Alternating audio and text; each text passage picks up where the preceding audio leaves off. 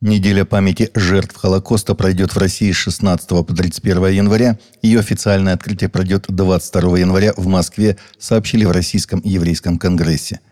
Неделя памяти жертв Холокоста – это цикл мемориальных и образовательных мероприятий, приуроченных к Международному дню памяти жертв Холокоста. Главным событием «Неделя памяти» станет мемориальный вечер «Хранитель памяти», который пройдет 26 января в музыкальном театре имени Станиславского и Немировича Данченко. В нем в пятый раз будет вручена премия Российского еврейского конгресса «Хранитель памяти». Президент США Джо Байден сравнил преподобного Мартина Лютера Кинга-младшего с Моисеем и Иосифом в Библии, когда он выступал на богослужении, посвященном жизни известного борца за гражданские права в баптистской церкви Эбенезер, исторической церкви Джорджии, где Кинг когда-то служил ведущим пастором. Он следовал их пути Моисея, вдохновляющего лидера, призывая людей не бояться и всегда сохранять веру, сказал Байден прихожанам на службе в 11 часов утра в воскресенье. Он пошел по пути Иосифа, веря в сны от Бога и обетования, которые они несут. И, подобно Иоанну Крестителю, он подготовил нас к большой надежде впереди, к тому, кто пришел, чтобы свидетельствовать о свете. Мартин Лютер Кинг-младший был ненасильственным борцом за справедливость, он был настоящим христианином и пастором.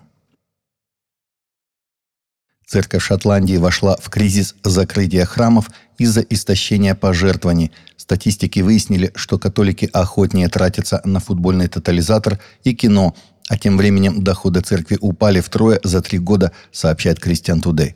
По данным нового статистического отчета, католики в Шотландии охотнее тратят деньги на стриминговые зрелища и кино в онлайне, футбольные абонементы и тотализатор, а не на церковные даяния в своих приходах.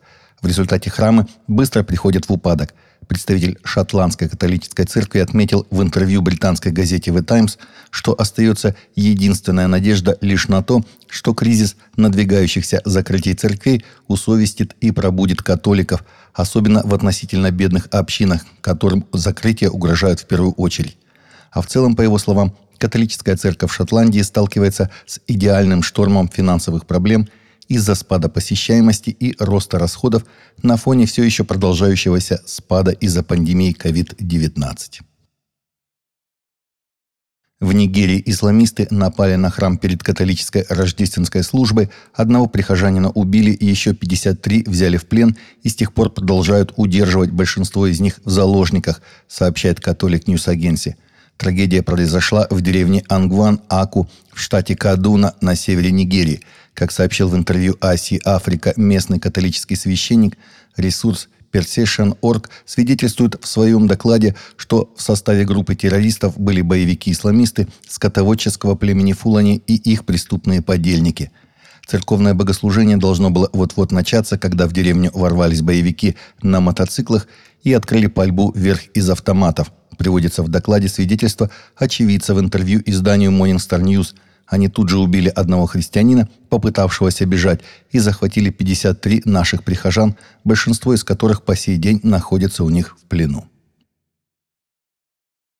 Будущая коронация короля Карла III – беспрецедентная возможность донести Евангелие до всего мира, поскольку церемония будет посвящена Библии, сообщает christianheadlines.com. Об этом рассказал апологет Рэй Комфорт.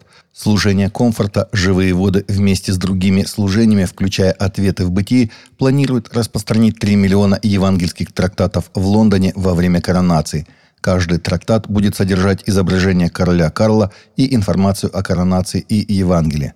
Ожидается, что в мероприятии, которое получило название «Операция Лондон», примут участие тысячи христиан, уже зарегистрировалось около двух тысяч.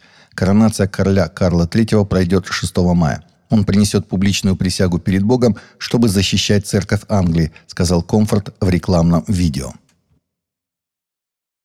Российская церковь христиан веры евангельской продолжает ежегодный пост Даниила с 9 по 29 января этого года, который посвящен миротворчеству. В течение 21 дня общины Российской церкви будут молиться и поститься, руководствуясь основными темами молитв на каждый день.